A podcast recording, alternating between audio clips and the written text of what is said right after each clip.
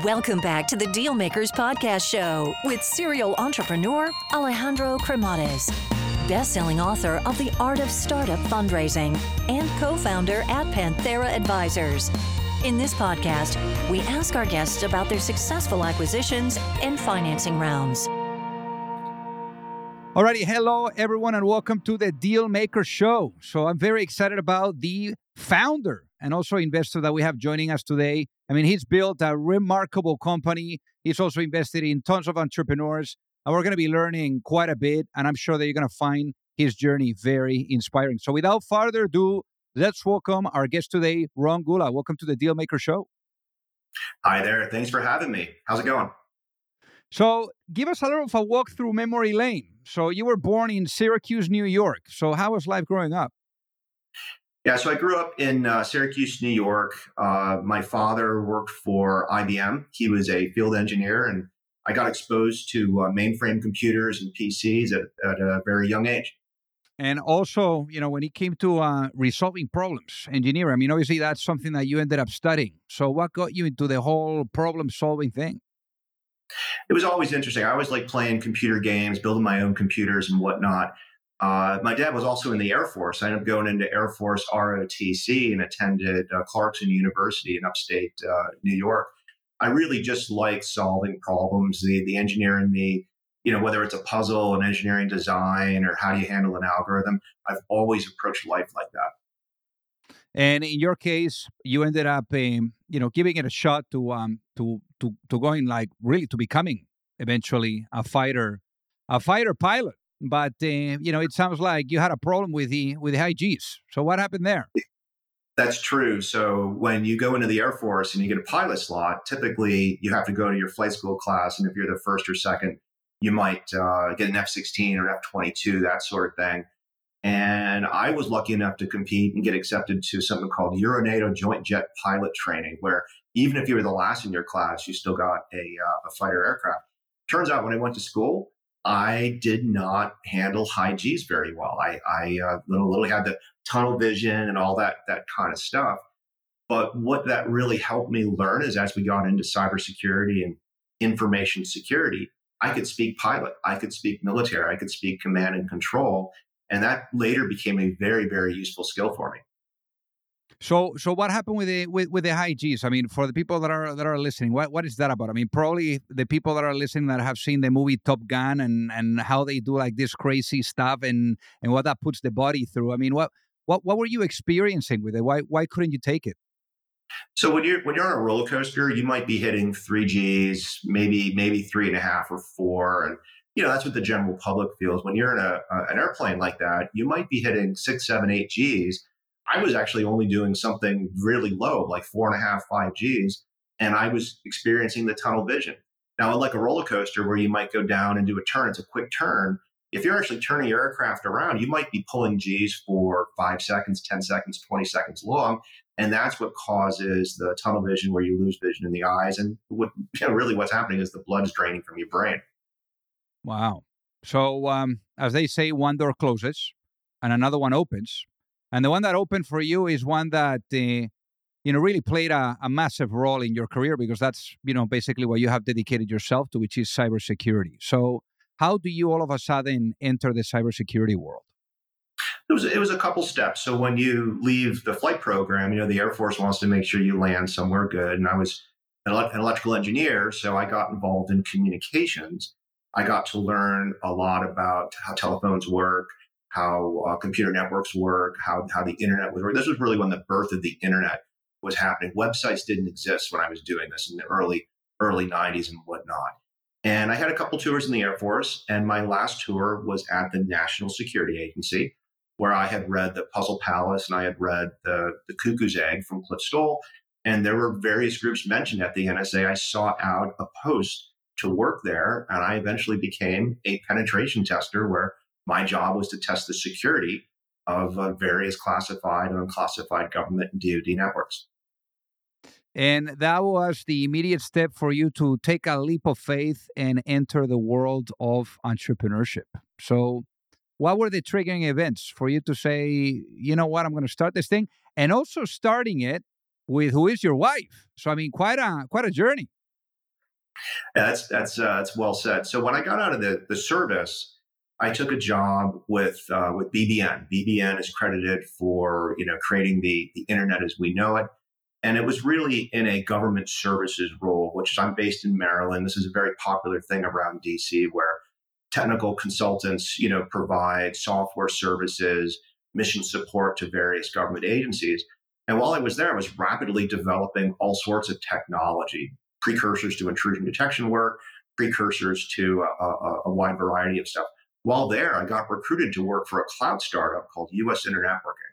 I worked there for uh, just just just under two years, and while there, uh, my job was to defend the network from attackers.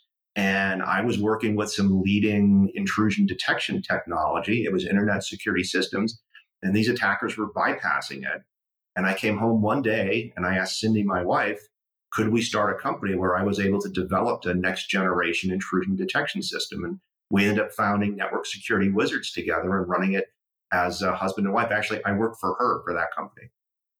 And one thing that is uh, really incredible there is that you guys were pushing that for about a year, fully bootstrapped, and then you ended up getting the company acquired. I guess before we go into the into that process of of getting the the company acquired, I want to ask you one thing here that that comes to mind. And you know, there is this book called The Founder's Dilemma, and on that book, the, the, the author talks about you know what it's like to work with family members. And sometimes you know people become ineffective in that relationship because they don't want to hurt each other's feelings. Uh, obviously in this case you guys you know have been very successful working together. So what would you say are the ingredients behind that success? I mean is it like some level of communication that you use at the office and at the home or or how do you go about that so a lot of communication. I mean, any marriage, I think you have to have continual effort to, you know, it's not it's not easy. You got to keep putting stuff into it. And then when you're doing work together, it's the same thing. You have to have that communication.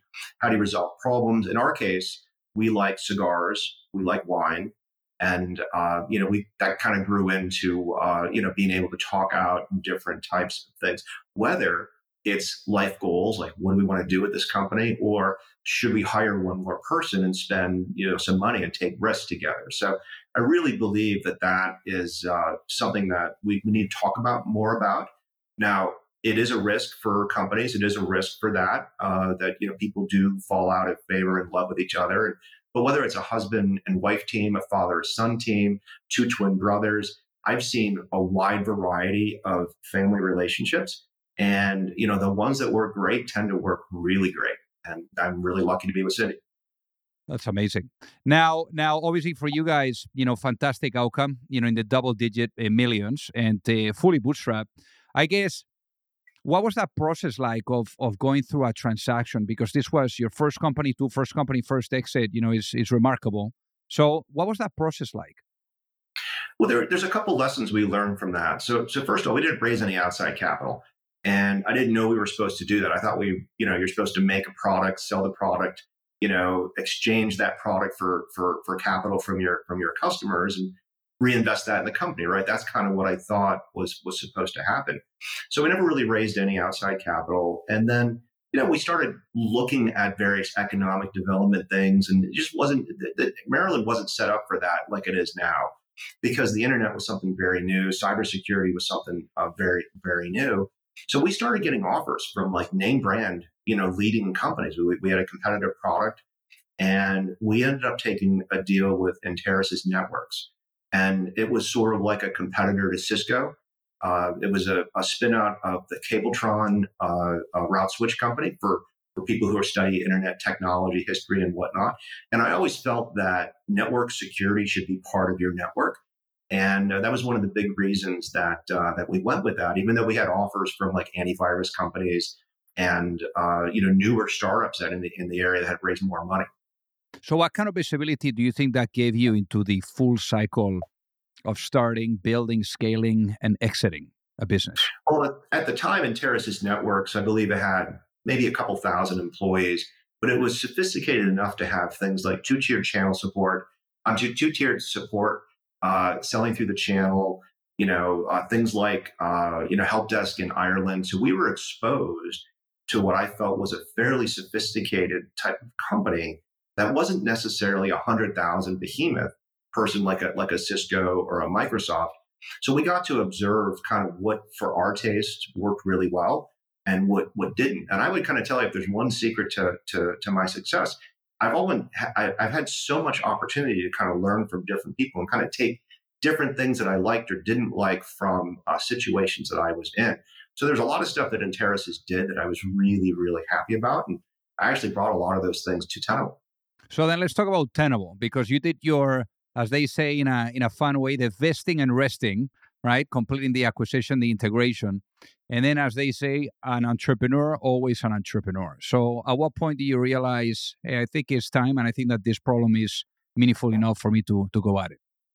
Yeah. So, the, the problem we solved at Network Security Wizards was detecting attackers on the network. And we would just report, hey, you had an attacker, and maybe it's in server 32, and you need to go fix it and respond to it. Tenable, I, we wanted to start a company that would be a lot more proactive that it would scan all of your assets, all of your computers, all of your websites, and give you a list of all of your potential problems, whether it was a compliance problem, whether it was a, a hacker, whether it was a vulnerability and whatnot. And it turns out that the person who led the acquisition from Enterasys to buy Network Security Wizards, his name was Jack Huffard. So we developed a, a really good working relationship and we had a number of conversations. And uh, we decided to start Tenable Network Security. And tenable means obtainable and defendable. And who wouldn't want obtainable and defendable network security? And for folks who aren't necessarily in cybersecurity, this is a big problem. Uh, people will kind of patch all the computers, uh, you know, maybe secure the network, and then they go and they do their business. And maybe six months later, six days later, six hours later, something makes a change, and your network is now vulnerable. So, you know, this concept of having a you know, obtainable and defendable network security was something that was really, really popular from day one. So, how were you guys making money at Tenable? So, when we started out, we had uh, with three founders. Myself, there's Jack Huffard and Renaud Deraison. And Renaud was the founder of an open source project called Nessus. Nessus had a fairly large user community, and Nessus was focused on the practitioner. I could show you how to plug Nessus into a network, do a scan, get a report, and it's all about you. If you want to take that data and bring it to the boardroom, you need a whole variety of other things. You need uh, compliance frameworks, reporting. Maybe you want to do this in a continuous manner. Maybe there's foreign language support. So we built a commercial company basically around the concept of using Nessus to do the detecting and scanning. Tenable calls it cyber exposure these days because now it means phones and cloud and many, many other things.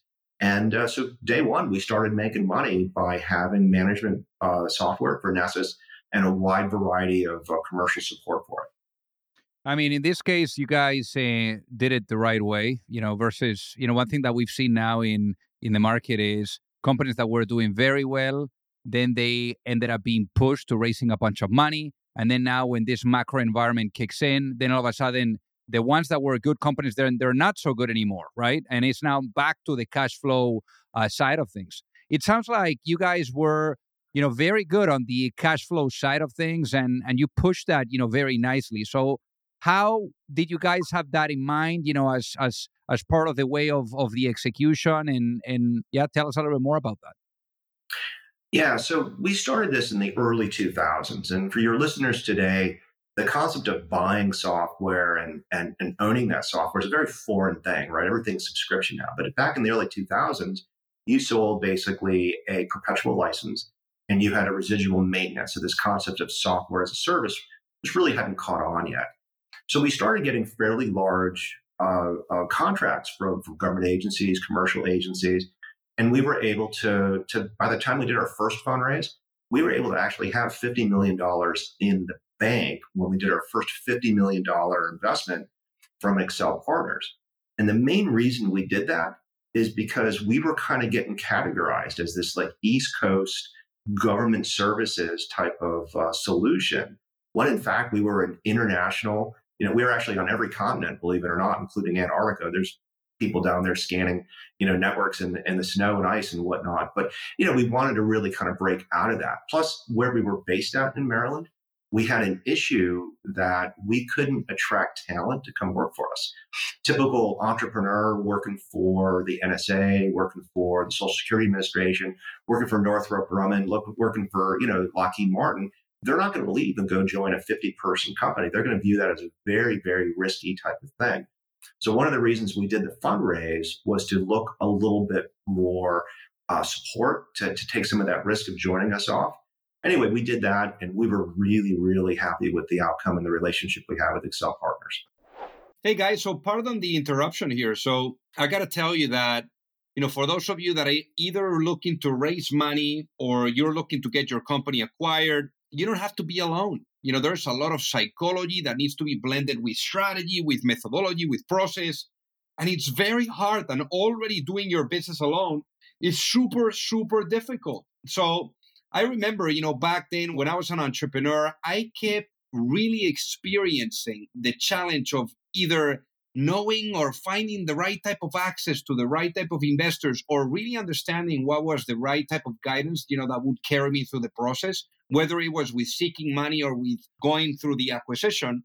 So that gap that i found being an entrepreneur is ultimately what pushed me later on when i met my co-founder at Panthera mike severson to really put together an advisory firm where we are guiding entrepreneurs and founding teams through the capital raising efforts, whether you are at a seed stage or at a Series A stage, or if you are going through the process of an acquisition and you are in small to mid cap type of um, cycle. So again, you know, we would help you from guiding you and and supporting you from A to C all the way to the end as an extension of your team. And there's no reason for you to do this alone. So, with that being said, if you would like to find out more, feel free to send me an email at alejandro at pantheraadvisors.com. And we would love to take a look at helping you out. All in all, uh, prior to going public, how much did the company raise? We, we raised a little bit of friends and family. You know, we had, uh, you know, you're talking less than a few million dollars. I, I, don't have the numbers in front of me, but it wasn't a whole lot. One of the benefits that we had is that from selling Network Security Wizards early on, we were able to kind of fund the company when we, you know, when we hit a bumper here, when we had some cash flow issues, that sort of things. A modern company might have a line of credit, possibly from Silicon Valley Bank, you know, that sort of thing today. Oh, yeah. But uh, but in the early 2000s, you know, we were kind of floating that and then once we got cash flow positive, it gave it, you know, gives really, really the uh, discipline to kind of think about every expense and whatnot. So, so, so for you guys too, I mean, it was really incredible that the most of the money that that that it was raised, you know, it was ultimately mostly secondary. So, tell us about, you know, especially for the people that are listening, what is secondary, and why did you guys do so much secondary? Yeah, so the with, without raising a whole lot of money. typically, if you if you're never going to start a company today, we have an idea, and maybe it takes ten engineers and two years to build this. We might go raise ten million dollars, build the product, and before day one, you know, we, have already got ten million dollars on the books, and um, you know, there's some valuation. Maybe we haven't even sold it at, at, at that point. So that's a direct investment where the company issues stock. Now, secondary is is is different. Secondary is when you take the stock that you already have and you sell it to somebody. You literally give them the stock. The company doesn't issue any new stock. Now they might pay more than what your stock is worth on paper, and that might give your company the a, a much higher valuation. But that also might take some of your employees and allow them to sell stock to buy a home, to buy a car, to pay off college. And we had that moment where we pulled uh, all of our employees together. We kind of told them what was going on. And we basically said, look, if you want to, you can sell uh, secondary stock. And we actually created some millionaires that day. And, you know, and that was a very interesting time. And it's something I would tell anybody who's an entrepreneur founder, they should be aspiring to do that. Create a company that's so good that, um, you know, your employees are going to uh, benefit directly from it. And also, what was the what was the process? You know, that journey of going public. I'm sure that was a you know quite a, quite an amazing journey for you too. Yeah. So to be specific, I I left when I was uh, CEO. Uh, Amit Yoran took over. He was previously coming from uh, the RSA Corporation, and going back to Network Security Wizards, he had run a company called RipTech that managed the Dragon intrusion detection system. We had a long history together. And, you know, Amit, Amit was hired to basically grow the company and take it, took it public. I got to be right there when we were ringing the bell on the NASDAQ, which was kind of cool. But uh, a lot of the hard work of going public like that, you know, there's a lot of different compliance regulations, a lot of roadshows you got to do. I didn't participate in that. So, you know, Steve Vintz, the CFO of the company, Jack Huffard, the rest of the board, they take they take a lot of the credit for for doing that. But setting up the company, all the work that we did, you know, over the past 16 years while I was CEO and CTO, was uh, you know really built the platform to make that happen. Now, in your case, you were CEO and CTO for 16 years. I mean, typically people would break those uh, into two uh, different buckets and have you know other people coming in and, and taking that role. But in your case, doing both, I mean, that sounds like a lot of work and also like complete different work. So why did you take that on upon yourself? Well, I had a lot. Of, I had a lot of help, and I think uh, you know the CTO position in many ways is a very public facing uh, position. And, you know, the technical brains of Tenable was Renaud Deraison.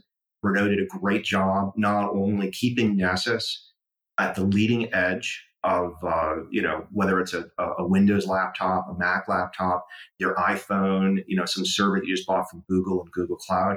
Nessus was always like a year or two ahead of what the market needed.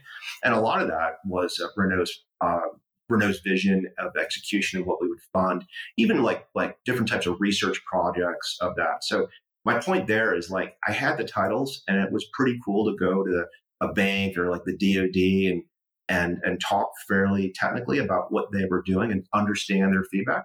And those titles really allowed me to kind of have direct meetings with potential clients that are both technical in nature, but also with the procurement people who are like, okay, if we're going to spend money with with Tenable, what is Tenable going to do for us over the next couple, you know, couple years and whatnot. So I liked having both of those uh, titles. Now, a lot of times, if you have a technical founder, they're not necessarily super good at the business side of things, pricing things, marketing things. And I think over the 16 years I was I was at the helm at Tenable, we had plenty of opportunities that uh, you know I, I'll just say that I learned from when it comes to like naming products or you know bringing things to market and whatnot.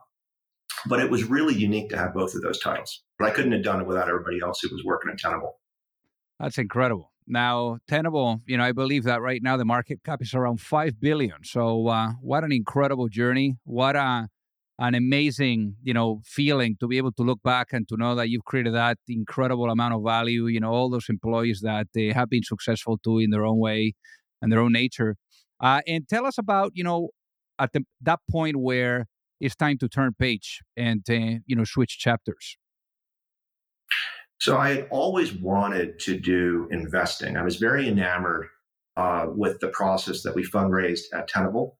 Uh, so we raised from uh, accel partners and insight. And uh, you know i was very impressed with their operations and what they did. But there's this concept of seed investing where you maybe invest a little bit you give a little bit of advice and then get series a's and series b's and whatnot. We did a few investments while I was uh, CEO at Tenable, and you know, two of them did not go well. We lost money on them, and one of them was uh, was ThreatGrid. It was actually a, Amit Yoran's brother, Dov, and uh, we had invested in that, and we actually had made more return on that because uh, they were acquired by uh, by Cisco. And uh, we said, look, we can we this is something I think we can do full time. And so Cindy and I said, let's we're going to start a company. We came up with Gulatech Adventures, not not ventures, but basically, we are doing primarily investing under Gulatech Adventures, a little bit of philanthropy. We run these million dollar competitive grant competitions in cybersecurity. And we do a lot of, I just say we're available to do a lot of policy work. We don't have a full uh, um, uh, policy thing or think tank, but we get we get to participate in a wide variety of state and Washington D.C. level interactions about cyber policy and cyber technology. Why is uh, the cyber world so important to you, Ron? Well, cyber cyber is very interesting. I, I would it's I don't think we're done yet. Like if if we were done with Tenable, we could have retired, didn't have to cut. There's so much that we have to do as a society to fix cybersecurity. There's a couple things.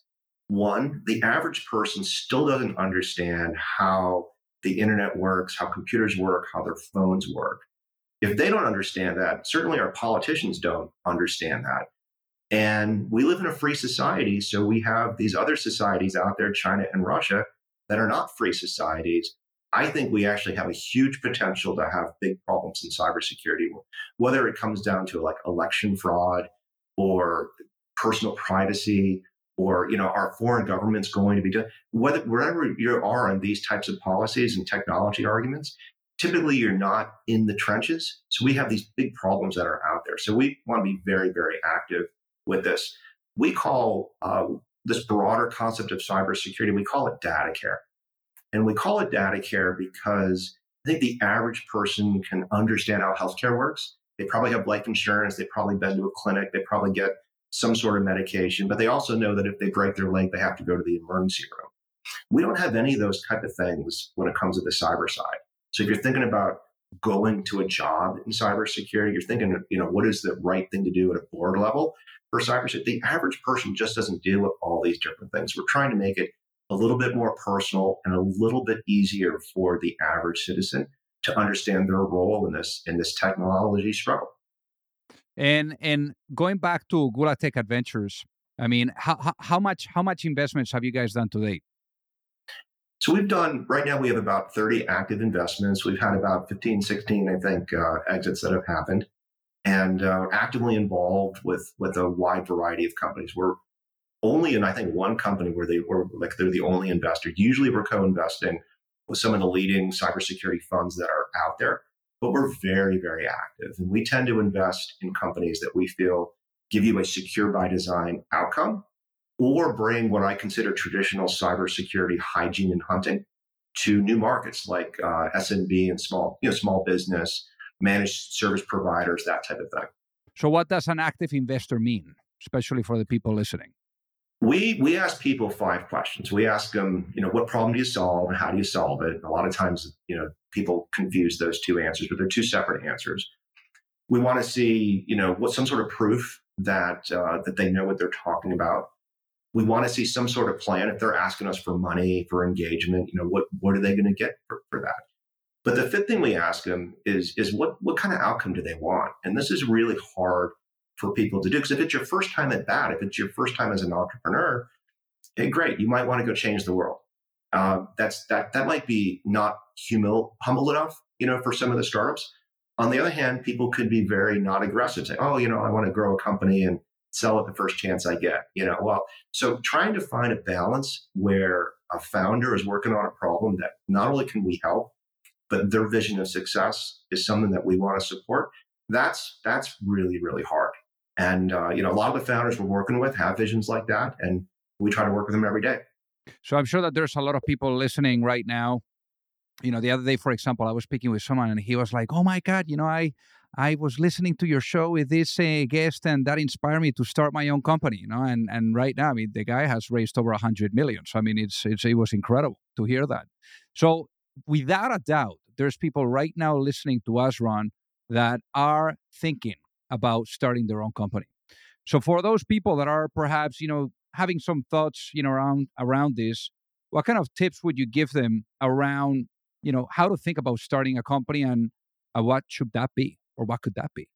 Yeah, a couple couple tips. So the first thing, if it's going to be some sort of technology or software company, you have to kind of decide: Are you going to do a services company, or are you going to do some sort of product technology company? Now, the services company you're typically selling people, consulting, maybe a retainer, but your company is ultimately going to be driven based on the number of employees you have, not the number of customers you have, the number of employees you have, because people are hard to find. You know, good people are hard to find, then you will be in demand. On the other hand, if you go to a technology company where you have to develop this company, you have some sunk costs, and you need to kind of bring a technology to market, you have this risk that you need to develop your technology before you go all the way out. So I tell a lot of people, especially on the East Coast who've done services business, if you're comfortable with the mechanics of running a business, take a chance. You know, try to work on a technology or some sort of problem that people are willing to pay for and do that. Because if you do that, you will be rewarded much, much, much more further uh, versus services companies. Most services companies are acquired for 2x to 3x of their uh, revenue, whereas product and technology companies, can be acquired for much, much more, more than that. Now, imagine if you were to go to sleep tonight and you wake up in a world, you know, where, where you and, and Cindy, your wife, you know, wake up in a world where the vision of Gula Tech Adventures is fully realized. What does that world look like? Wow, I think it would look like a lot like Star Trek, where you really don't see cybersecurity issues in Star Trek unless it's a plot device, right? Picard never loses his password, right? Everything is voice voice identified and and and whatnot. And that's kind of the future I think we need to be building. I kind of think we're heading in the right direction. I still think we have a lot more threats to our success right now than than than going. Uh, you know, right now we recently had uh, the Biden administration put out the national cybersecurity strategy. It's a good strategy. I, I kind of describe it as, you know, we're the Titanic heading towards an iceberg and we're starting to turn right now. Is it going to be enough? We'll see. Because every time we kind of do something right, we kind of bring more technology that that compensates it. And past 20 years of my my history working with with the government, we're always like five years too late. You know, when we have a framework about securing computers, it doesn't mention phones.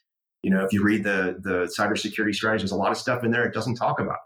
And uh, you know, these are things that are growing really, really fast. For example, artificial intelligence. So I don't think we're ever going to get to the state where things are solved. Things are getting better, but it's really hard to count those things. So it's good thing, good thought exercise, but I don't, I don't think I'm going to wake up anytime soon and the vision's going to be realized. Sounds like a lot of work ahead, Ron. Yeah. So, so I guess saying, imagine if I was to put you now into a time machine. So we were talking about the future. Now we're going to talk about the past, but with a lens of reflection. I'm able to put you into a time machine and I'm able to bring you back in time, perhaps to the late 90s, where you were, you know, thinking about how exciting, you know, this whole cyber world is. Uh, but, you know, that moment where you were thinking, you know, about doing something of your own. So if you were to go back in time and be able to have a chat with that younger Ron and giving that younger Ron one piece of advice for launching a business, what would that be and why, given what you know now?